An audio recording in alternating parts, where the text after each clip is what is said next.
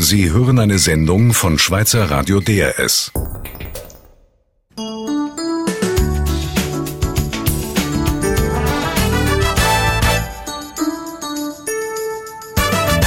DRS Siesta mit dem Trio Literal am Mikrofon Regi Sager.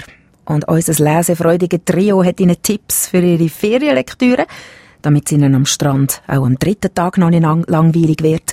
Oder damit Sie sich so nach einer ausgedehnten Bergwanderung müde, aber selig mit einem Buch können im Lernstuhl erholen Lucia Stettler, Silvia Stram und der Schauspieler Mike Müller haben Geschichten aus Neuseeland, Sibirien und Malaysia dabei. Es geht um grosse Gefühle, radikale Neuanfänge und Gräben, wo zmitzt dort die Familie gehen.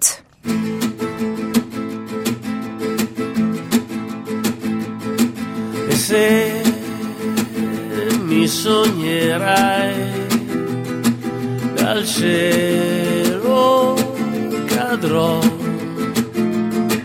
E se domanderai da qui risponderò. E se tristezza e vuoto avrai da qui cancellerò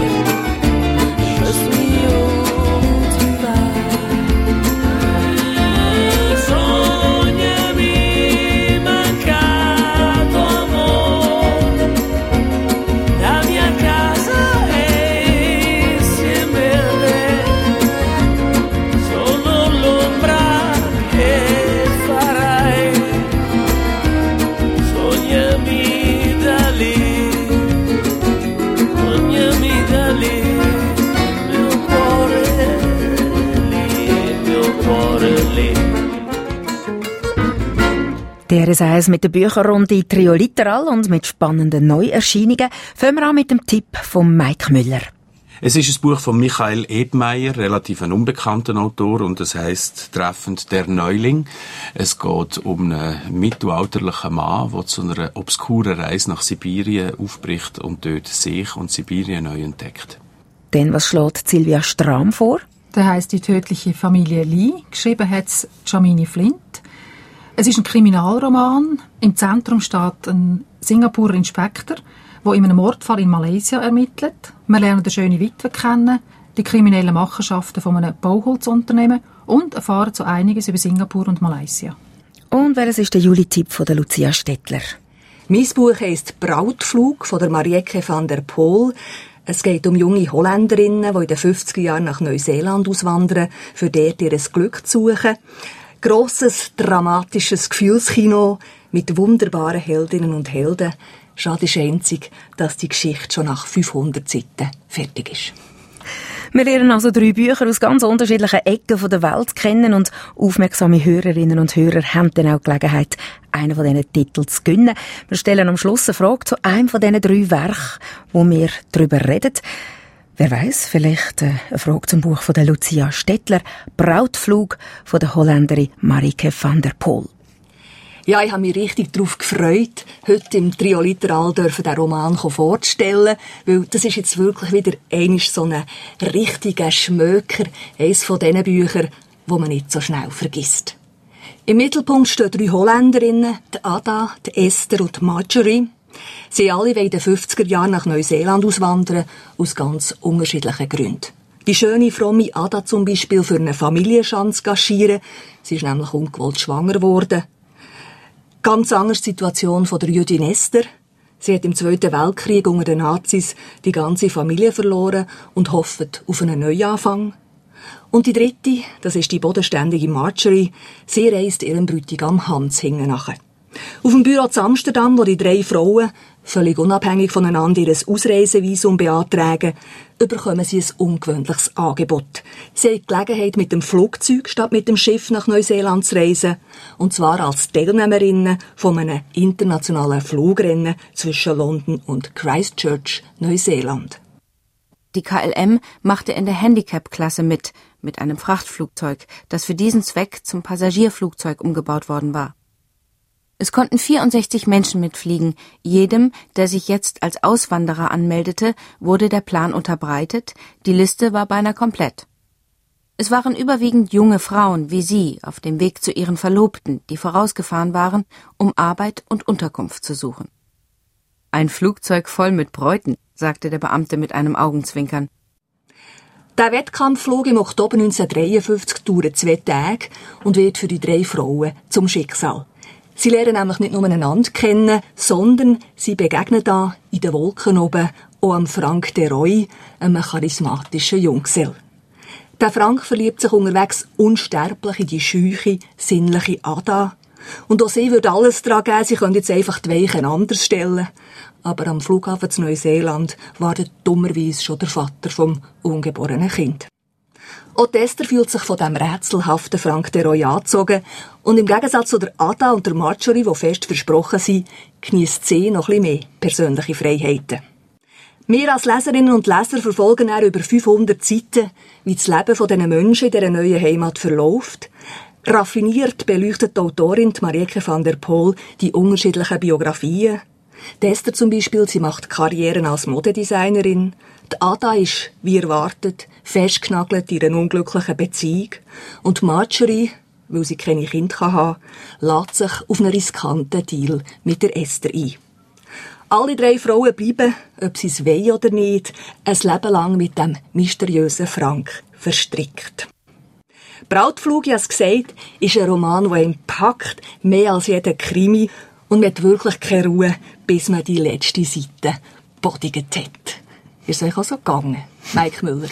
Ja, also gerade jetzt, gerade jetzt äh, so enthusiastisch würde ich es nicht sagen, aber es ist wirklich, es ist auch ein grosses Buch. Es ist ein Buch, das sich über Jahrzehnte erstreckt und über Kontinente äh, erstreckt. Das hat mir schon sehr gefallen. Es ist, ich glaube, ich darf das sagen als einzige Mal in dieser Runde, ein bisschen ein Frauenbuch. Äh, es ist doch also ich habe jetzt selten noch das Gefühl gehabt, es sei so klar, dass es eine Autorin ist und nicht ein Autor, der das schreibt. Es geht äh, sehr viel um, um die Hingabe quasi von einer Frau an einen Mann, wo auch schief läuft, wo zum Teil glücklich ist und schön, aber auch schwierig. Und aber es ist nie kitschig. Nein, kitschig. Nein, es geht aber näher an Kitsch hin, oder? Sie schreibt einfach viel zu gut, für dass man es könnte als Kitsch abtun. Abgesehen davon kann man noch mal ein kitschiges Buch lesen. Das ist nichts Schändliches. Aber ich meine, man kann nicht ein kitschiges Buch über 500 Seiten schreiben. Oder ich glaube, das könnte man nicht durchhaben. Und als, äh, als Leser identifiziert man sich natürlich mit dem Frank, als männlicher Leser, ganz klar. Aber es ist wirklich ganz ein toller Umschmöker. Also, das ist mir schon nicht anders gegangen. Silja Strahm. Also mir hat es auch sehr gut gefallen, aber es stimmt, ich habe nicht gedacht, das ist ein Frauenbuch, gerade auch, weil es ganz viele Facetten von Frauenleben eigentlich zeigt. Es sind eigentlich drei, drei Möglichkeiten, wie man ein Frauenleben kann leben kann. Also die, die ungebundene, freie Frau Esther, die sich ihre Liebhaber sucht und sich nicht binden will, die kein Kind will. Dann die Marjorie, die unbedingt Kind will, ein Haushalt, ein, ein Mann, der sicher keine Ambitionen hat. Die Ada, wo das habe ich nicht ganz können glauben, was so fromm ist, dass sie nicht kann ihr Glück finden, wie sie das immer ihr das in den Weg kommt. Aber was mich auch fasziniert hat, ist ähm, so die ganze Zugang zum Körper, zum Altwerden. Das ist ein grosses Thema auch. Es ist nicht nur die Liebe, es ist nicht nur die Rückblende die, mhm. In die jungen Jahre, mhm. sondern alle die drei Frauen hadern damit, dass sie alt werden, dass sie nicht mehr begehrt werden, dass man sie nicht mehr anschaut, nicht mehr sieht. Das hat mich auch sehr fasziniert. Die zwei, die zwei Facetten jetzt von Frauenleben. Ja, also ich werde jetzt nicht zu lang bei diesem Frauen-Mannen-Ding, aber wir könnten das auch umkehren, oder? Als machen wir noch sagen, jetzt musst du das Buch endlich mal äh, lesen, dann lernst du ein bisschen etwas über die Frauen.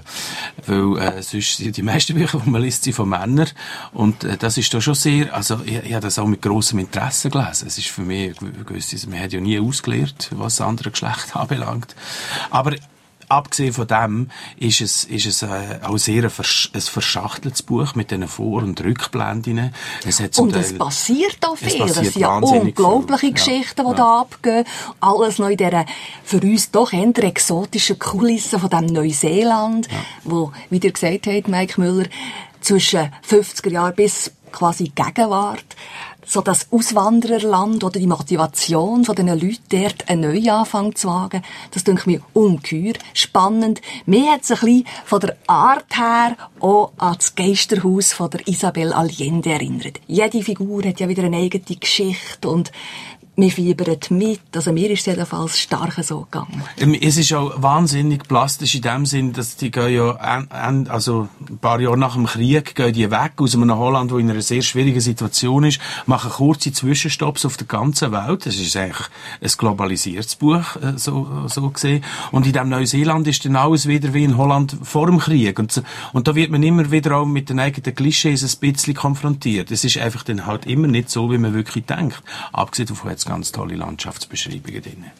Was ich auch noch spannend gefunden habe, was ich nicht gewusst habe, der Frank de Roy, der hat ein Weingut, also der tut dort wirklich, glaube neu Wein, Wein anpflanzen und äh, der Tipp, das zu machen, so auch irgendwie ökonomisch zu reüssieren, hat er von einem Maori, wo er mit dem zusammenlebt, mhm. im Krieg, im Zweiten Weltkrieg in, in Europa war und dort den französischen Wein schätzen gelernt hat. Also es hat auch noch ganz viele so kleine Aperçu, so Informationen. Der Brautflug, also der Titel bezieht sich eben auf das Flugzeug, das da in den 50er Jahren von London auf Neuseeland fliegt. Der Brautflug, den hat es tatsächlich mhm. gegeben. Also das ist eine historische Vorlage und offenbar ist die Marieke van der Poel, die Autorin, auch mal auf Neuseeland und hat so ausgewanderte Holländerinnen, die damals in diesem Flugzeug dabei waren, interviewt, für so ein eine Ahnung zu bekommen, wie eben das Leben ist in diesem Neuseeland, wo man da in den 50er Jahren startet.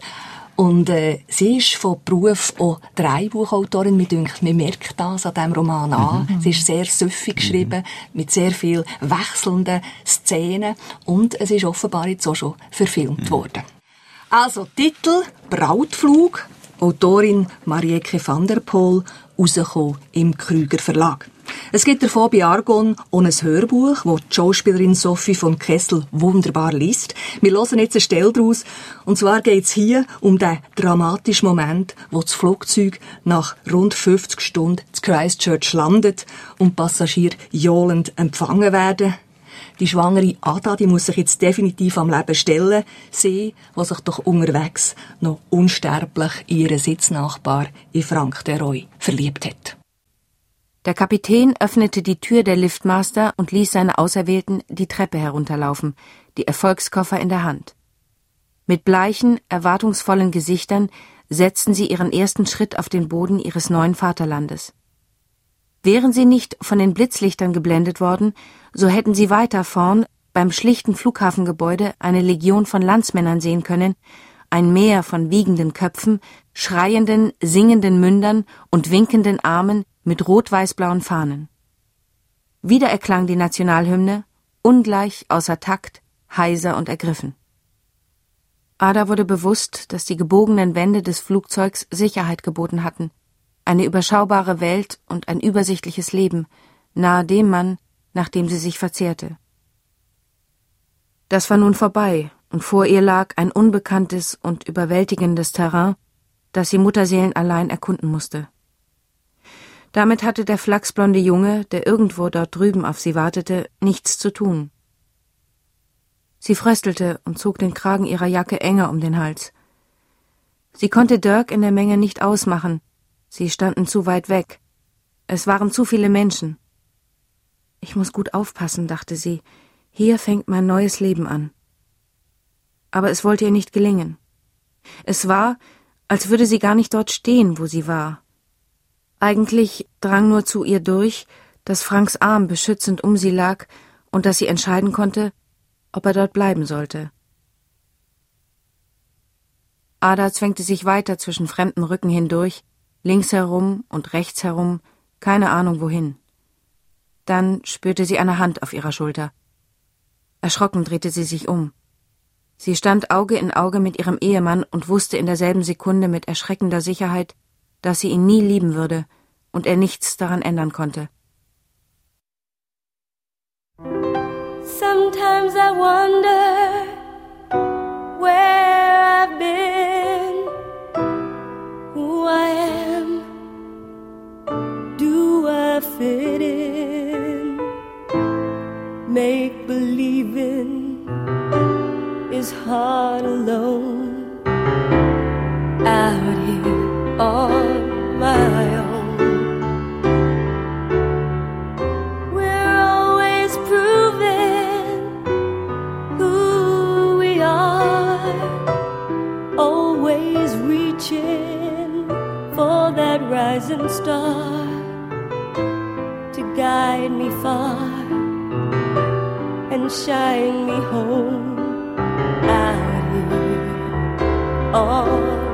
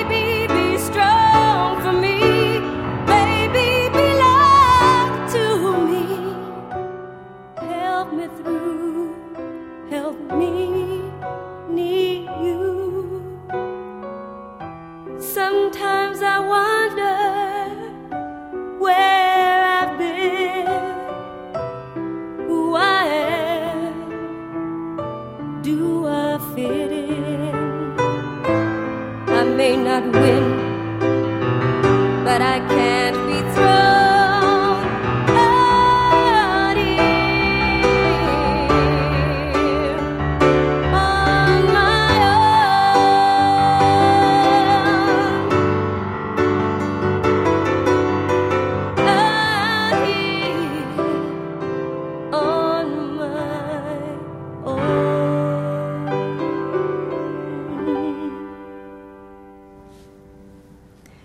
Literal auf DRS1 mit Lesetipps, mit Stoff für die Sommerferien.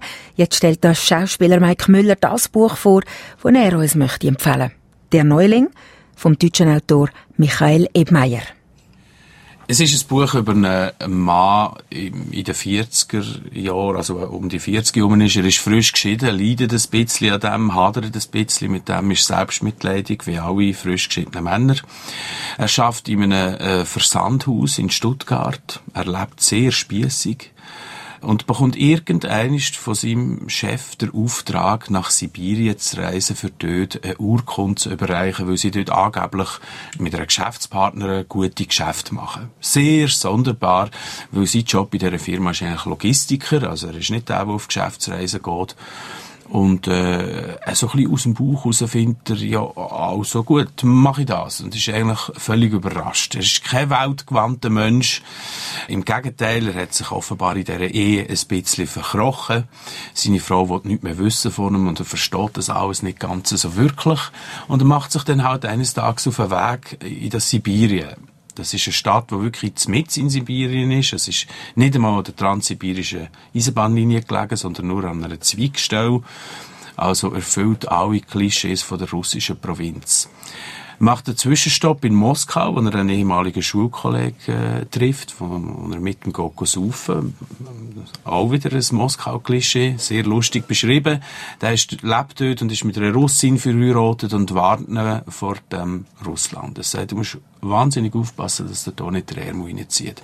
Sie sind lustig, da draussen, aber sie sind unglaublich anstrengend.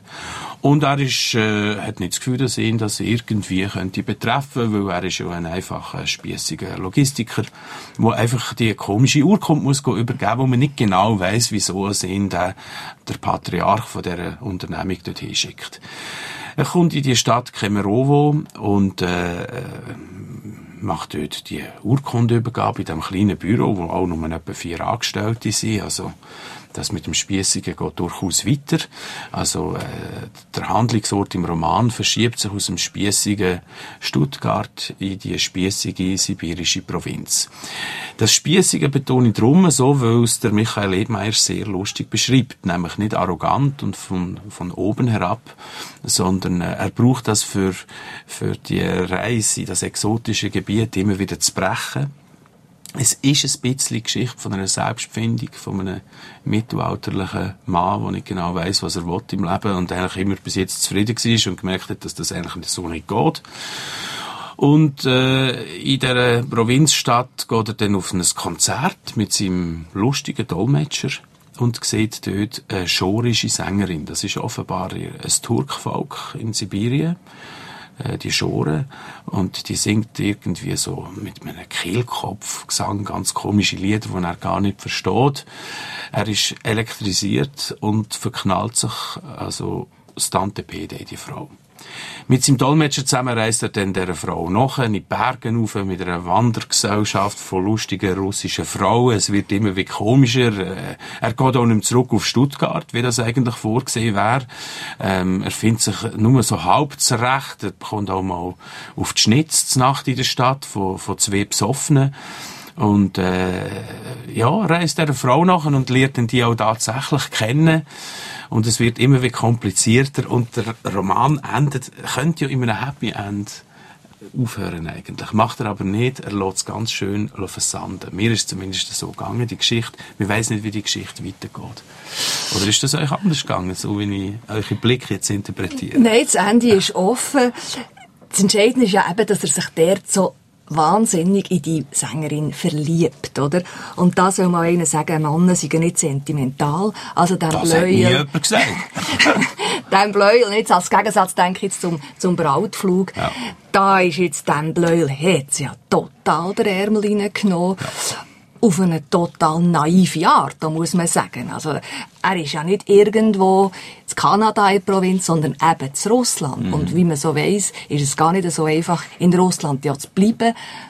Beispiel Visum, da hat er ja schon x Probleme, überhaupt ja. sein Visum um eine Woche zu verlängern und so weiter. Also schon, wie er an diesen alltäglichen Hindernissen in diesem russischen Alltag scheitert, ist einfach zum Blut rauslachen.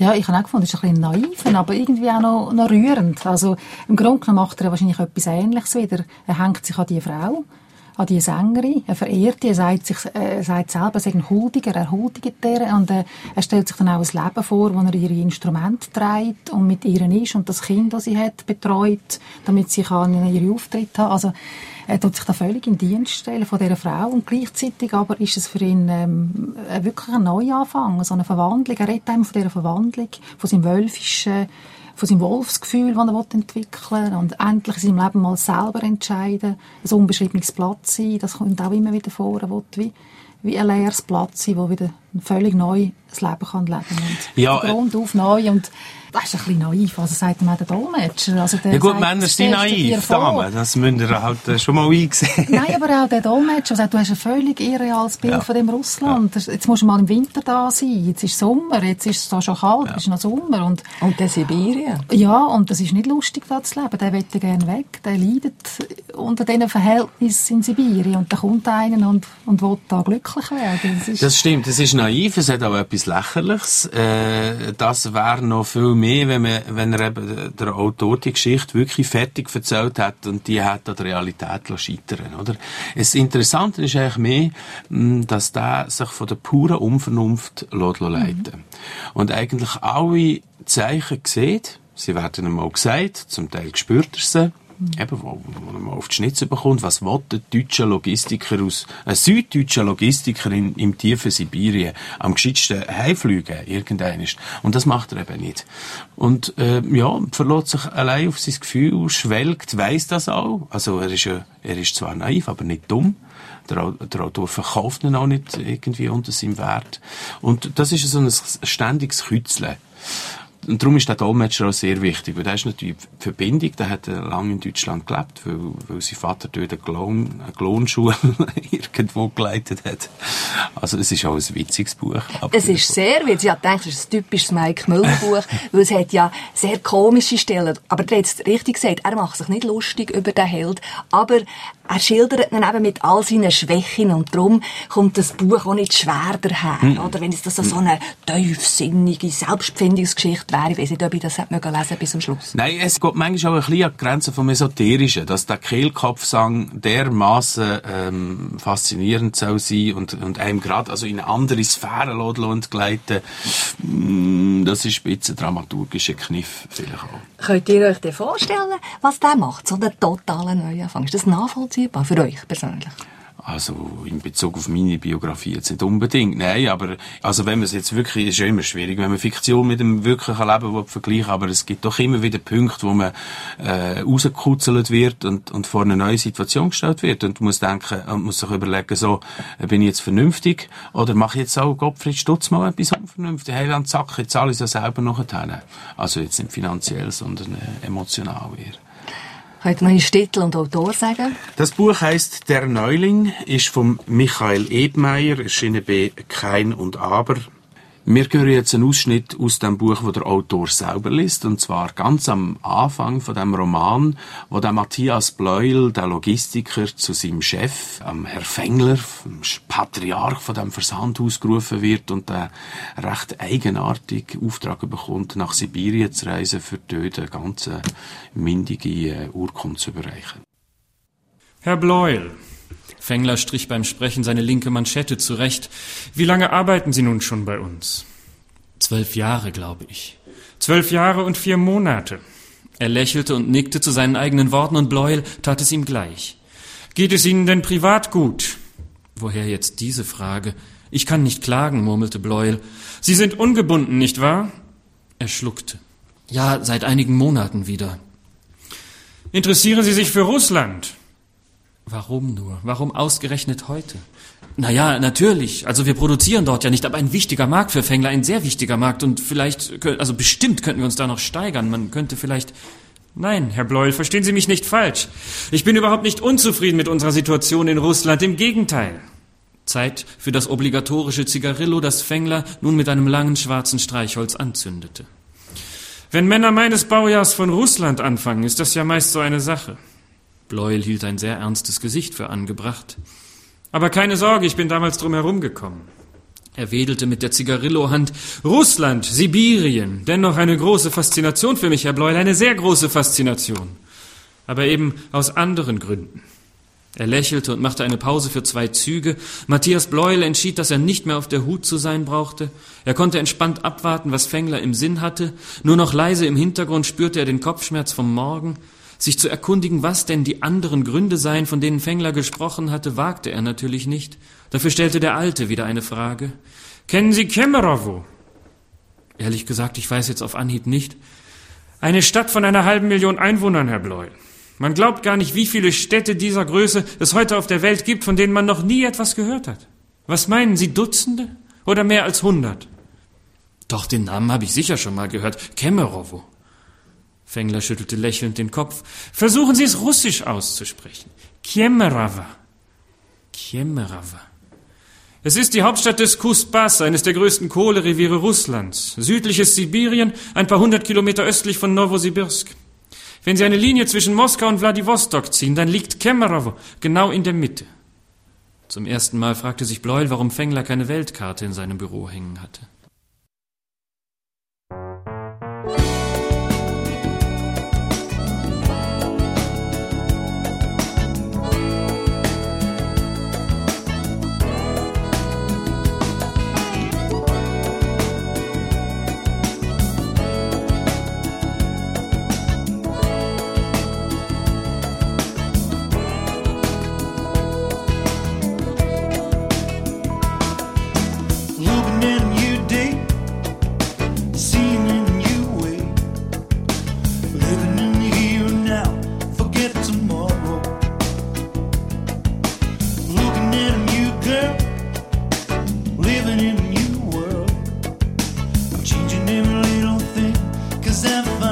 something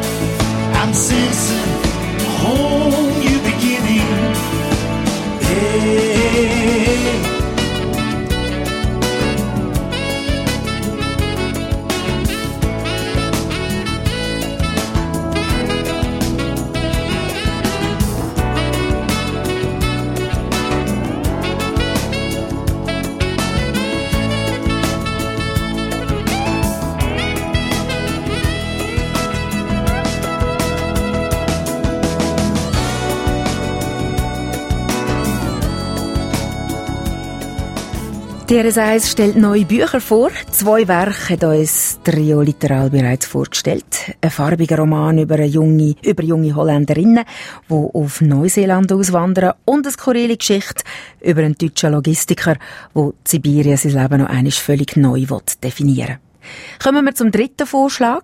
Silvia Stram hat einen Krimi aus Singapur mitgebracht. Die tödliche Familie Lee von der Shamini Flint. Das ehemalige Model Chelsea Lee steht vor Gericht. Sie soll nämlich ihren Ehemann, der reiche, gut aussehende Alan Lee, ein chinesischer Bauholzunternehmer, ermordet haben. Sie hat den Mord zwar nicht gestanden, aber die Indizien sprechen alle gegen sie. Ihr Motiv scheint klar zu sein. Nach jahrelangen Misshandlungen durch den Ehemann hat sie die Scheidung eingereicht und Sorgerecht für ihre drei Söhne verlangt. Das versucht der Ehemann zu verhindern, indem er eine ganz fiese Finte äh, ausstudiert. Er tritt nämlich zum Islam über. Seine minderjährigen Söhne, die erklärt er auch zum Muslim. Und damit bekommt er nach islamischem Recht eigentlich fast automatisch Sorgerecht für die drei Buben. Nach der eben zynischen Finte droht Chelsea Lee noch im Gerichtssaal, ihn umzubringen. Und kurz darauf wird der Alan Lee tatsächlich verschossen. Soweit die Ausgangssituation. An dem Punkt kommt jetzt der Inspektor Singh ins Spiel. Der Inspektor Singh ist ein älterer Singapurer Ermittler. Die Polizei in Singapur würden gerne in Frührente schicken. Er gilt im Polizeibetrieb als schwierig. Nur allzu gern betreut man ihn mit einer Mission, die heikel ist und wo man die Vorstellung hat, dass er noch scheitern dabei. Er soll nämlich im Mordfall Lee und, weil Chelsea Lee eine Singapurerin ist, in Malaysia bei den Ermittlungen helfen. Der Inspektor Singh setzt einiges in Gang. Er ist nicht überzeugt, dass Chelsea ihren Mann ermordet hat. Und bald laufen auch die Ermittlungen in eine andere Richtung. Es taucht ein neuer Verdächtigen auf, respektive einer, der den Mord gesteht. Und am Schluss sieht alles ziemlich anders aus, als man es am Anfang erwarten können. Das Ganze ist als Krimi nicht wahnsinnig originell, muss man sagen. Auch die Figur von einem bisschen kauzigen Ermittler Singh, er wird so beschrieben, so ein bisschen übergewichtig, mit ein bisschen kaputtem Hömmli, mit seinen weißen Turnschuhen, er sehr, sehr Sorge hat zu ihnen. Also, solche Ermittler trifft man ja öppe die an. Und auch die Handlung und mit neuen Verdächtigen, falsche Fährten, ist auch nicht wahnsinnig äh, neu. Trotzdem folgt man Inspektor Singh gern durch seine Ermittlungen in der Großstadt Kuala Lumpur, wo man auch einiges davon erfährt. Viele spannende Details über das multireligiöse Malaysia bekommt man mit über, über den erstarkenden Einfluss vom Islam, über die patriarchalen Verhältnisse natürlich auch, über Korruption, den Holzhandel in Asien und seine kriminellen Hintergründe. Es ist ein flüssig geschriebenes Buch mit einigem Witz auch und ich würde sagen, es ist eine leichte Sommerlektüre mit doch einigem Erkenntnisgewinn. Ja, finde ich auch. ein Krimi ist halt ein Krimi. Der muss äh, verschiedene Stränge haben, wo man nicht dir eingeleitet wird. Ich bin an sich gar nicht so ein Krimi-Fan. Trotzdem habe ich gefunden, das ist jetzt da erstens recht raffiniert gemacht. Zweitens, äh, was mir auch aufgefallen ist, wir leben ja hier bei uns ein bisschen rechts vom No-Meridian und haben ja immer das Gefühl, von da aus, das ist halt leider so, das ist auch nicht schlimm, von da aus äh, geht es links und rechts in die Welt. Und dort merkt man, ah, die, die ganzen anderen äh, Mittelpunkt. Die, die Auseinandersetzung zwischen Singapur und Malaysia, ich bin auch noch nie dort gewesen, ich kenne das nicht so gut, erspart einem echt auch ein paar Flugstunden, glaube ich. Es ist so eine kleine Reise in eine Welt, die man wirklich nicht kennt. Auch die Auseinandersetzungen zwischen wie europäisch will man sein als, als Land, als Nation, als politische Nation. Was spielt Religion für eine Rolle? Sehr vernünftige muslimische Anwälte in diesem Buch, wo, wo man natürlich weiss, es gibt aber wo da wirklich dann mit juristischem Kleinkram streiten, ist er das jetzt gewesen oder ist er es nicht gewesen? Und natürlich der, ähm, die, die Abholzungsgeschichten in Borneo. Also, es ist sehr ein reiches Buch.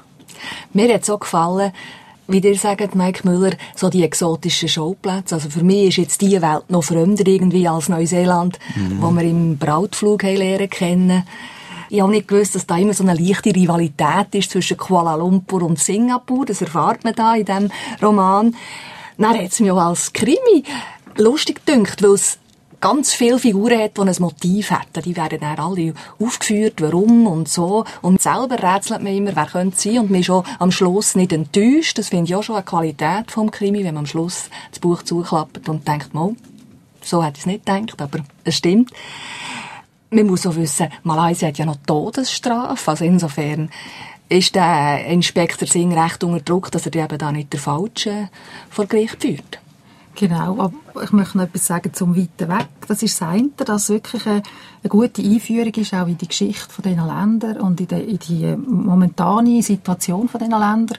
Aber es hat auch ganz witzige Details, wo man merkt, die leben natürlich auch völlig globalisiert, mhm. verknüpft mit der ganzen Welt. Sie schauen brasilianische Seifenopern. Oder ganz am Anfang, das ist wunderbar, wenn er ankommt und mit dem Taxi vom Flughafen auf Kuala Lumpur reinfährt und der Taxifahrer hat hinten auf dem Taxi einen Koranvers und vorne auf dem Armaturenbrett hat er äh, ein FC Liverpool-Logo, You Never Walk Alone. Und da unterhalten sie sich ja über Manchester United mhm. und Liverpool und über die ganzen Bossen und Chelsea. Also die ganze Auseinandersetzung über den englischen Fußball findet dort im Taxi in Malaysia statt. Also so Sachen hat es etwa die noch, die ich, die ich sehr spannend finde auch das ist eben nicht nur einfach weiter weg, sondern es ist auch zum Teil sehr nah. Ja, das ist das Irritierende, oder? Und dann ist aber die Dringlichkeit natürlich bei einer Todesstrafe und, und religiösen Geschichten und, und politischen Sachen, wie mit die, die Regen, äh, Regenwaldabholzerei, wo man jetzt äh, vielleicht könnte denken, uh, Moralinsauer, überhaupt nicht, oder? Es wird knallhart beschrieben. Also das kann man als Leser kann man sich da wirklich ein eigenes Urteil bilden. Und was dir am Anfang hat gesagt wegen dem Sing, wo so ein bisschen der, der leicht angesifft Inspektor, wo man der Beste ist sicher der Peter Falk gesehen seinerzeit in Colombo. Das ist ja in sehr vielen Krimis so. Und ich habe am Anfang auch gedacht, oh, verreckt. Das ist jetzt wieder einer von diesen missmutigen, leicht frustrierten Inspektoren, kennen wir doch. Aber er überzieht es nicht, finde ich. Also, ich, ich finde, also, von der Quantität her liegt das also noch gut drin. Und er, er, muss ja jetzt zur Schwester wohnen ja. in Kuala Lumpur, ja. weil sein Auftrag ausläuft und man ins Hotelzimmer nicht mehr zahlt. Es hat ja auch so rührende mhm. Details. Schwester, die er nicht unbedingt heiß liebt, aber sie hat halt eine Wohnung dort und ein Zimmer für ihn parat. Ja, gar nicht. Nein, sie kocht gut. Sie kocht gut. Sie pisackt eigentlich nur an einem um. Und, genau. ja, und es ist auch eine Familiengeschichte, oder? Das, das ist ja dann auch noch eben. Es, ist, es, ist, es geht um eine Genealogie von dem, von dem Holzfällerunternehmen mit den verschiedenen Brüdern. Also, aber eben, ich glaube, das sollte man gar nicht verraten bei einem Krimi. Und die Autorin, das können wir vielleicht zum Schluss auch noch sagen, ist von Singapur. Genau, das ist noch wichtig. Ist, sehr oft sind es ja englische Autoren, die Krimi schreiben, die in Asien mhm. handeln. Könnt ihr noch einmal die Autorin und den Titel sagen? Die Autorin ist Jamini Flint. Der Titel «Die tödliche Familie Lee». Erschienen ist das Buch im Langen Müller Verlag. Und der Ausschnitt, den ich mitgenommen habe, da geht es darum, dass der Inspektor Singh mutmaßt, was eigentlich Motiv von seinen Vorgesetzten sind, wieso sie mit dem Ermittlungsauftrag nach Malaysia geschickt haben. Singh zwang sich, seine Gedanken wieder auf den Fall zu konzentrieren, den Grund für seine unerwartete Reise nach Malaysia. Er hatte die Akte in seiner Aktentasche, nahm sie aber nicht heraus. Im Flugzeug war es ohnehin unmöglich, die Einzelheiten in Ruhe zu studieren. Außerdem kannte er die wenigen Fakten auswendig. Die brodelnde Leidenschaft unterhalb der Oberfläche, die die Zeitungen in Malaysia und Singapur in den letzten Wochen beschäftigt hatten, versprachen den Fall zu einem Albtraum werden zu lassen. Inspektor Singhs Vorgesetzte hatten beschlossen, dass der vergiftete Kelch an ihn gehen sollte. Aus ihrer Sicht war dies eine hervorragende Wahl. Wenn es Singh gelang, einen Weg durch die politischen Feinheiten zu gewinnen, die diesen Fall so schwierig machten, würden sie die Lorbeeren einheimsen. Wenn er versagte, würden sie ihn seinem Schicksal überlassen, froh, einen der letzten Einzelgänger der Singapurer Polizei loszuwerden. Das war keine Institution, die es zu schätzen wusste, wenn man den Instinkt der Methode, die Ergebnisse den Mitteln, die Beinarbeit der Schreibarbeit vorzog. Singh war der Elefant im Zimmer, über den niemand sprach, von dem aber jeder hoffte, er würde das einzig Anständige tun, in Frührente gehen. Da er das bis jetzt noch nicht getan hatte, saß er nun in einem kleinen Flugzeug und musste einen unruhigen Flug zu einer äußerst aufgewühlten Stadt ertragen. Inspektor Singh war davon überzeugt, dass es keinerlei Möglichkeit gab, den Fall, mit dem man ihn gerade betreut hatte, erfolgreich zu lösen. Die gab es nie, wenn die Religion über das rationale Denken siegte und die Politik die Polizeiarbeit beeinflusste. Trio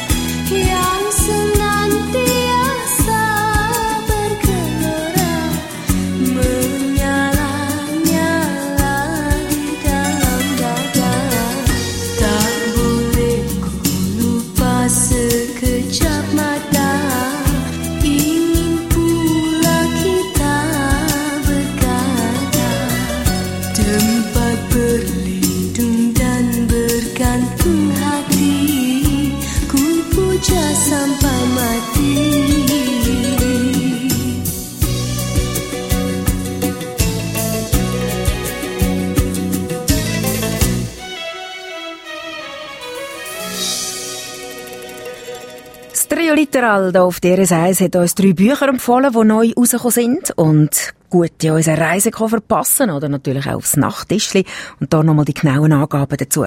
Der Tipp von der Lucia Stettler heisst Brautflug von der Marieke van der Poel, rausgekommen im Krüger Verlag. Denn der Mike Müller hat empfohlen Der Neuling von Michael Ebmeier, erschienen im Verlag Kein und Aber und Silvia Strahm hat uns vorgestellt die tödliche Familie Lee von der Schamini Flint, erschienen im Langen Müller Verlag. Jetzt hoffe ich, Sie erinnern sich noch ein bisschen an das, was Sie gehört haben. Das hilft nämlich jetzt beim Wettbewerb. Wir haben eine Frage zum Roman, den Mike Müller vorgestellt hat. Der Neuling. Es geht in diesem Buch um einen Mann, der sich auf einer Geschäftsreise Sibirien unsterblich in eine Künstlerin verliebt. Und die Künstlerin, die hat einen ganz besonderen Kehlkopfgesang gepflegt und Sie gehört zu einem kleinen Stamm Sibirien und wir möchten wissen, wie das Volk heißt. Wie heißt der sibirische Volksstamm? Schreiben Sie die Antwort auf eine Postkarte und schicken Sie die an Schweizer Radio DRS1, Siesta, Trioliteral 8099 Zürich. Ich sage die Adresse nochmal, Schweizer Radio DRS1, Siesta, Trioliteral 8099 Zürich. Und jetzt noch zur Auflösung vom letzten Trio-Wettbewerb, wo Anfang Juni stattgefunden hat. Wir haben dort mal äh, den Hauptschauplatz im Roman Nikolski vom Nicolas Dickner gesucht. Und der Hauptschauplatz ist eine kanadische Stadt gewesen, nämlich Montreal. Gewusst und richtig auf Postkarte notiert haben das die 15 Leute, Rolf Lickensdorfer von Rafts, der Jean Forster von Zürich, Helga Seiler von Paudo Pianezzo, Heidi Risi von Zürich, der Clemens Brenner von Hausen am Albis, die Elisabeth Scholian vom Zolliker Berg, Ursula Richer von Kilchberg, die Emma Stauffer von Grüt, der Toni Estermann von Beromünster, die Agnes Hauser von Rhenach, Basel-Land, die Rosemarie Allebach von Lenk, aus der Lenk, Heiner Wittmer, Solothurn, Wiebke Fetsch von Steinach im Kanton St. Gallen, die Heidi Lütti von Feldmeilen und Marianne Meyer von Selzach. Also allen 15 herzliche Gratulation. Sie kommen eins von diesen fünf Juni, äh, von diesen drei Juni-Büchern als Preis über. Die Verlage haben je fünf Exemplare zur Verfügung gestellt. Sie hörten eine Sendung von Schweizer Radio DRS. Mehr Informationen auf drs1.ch.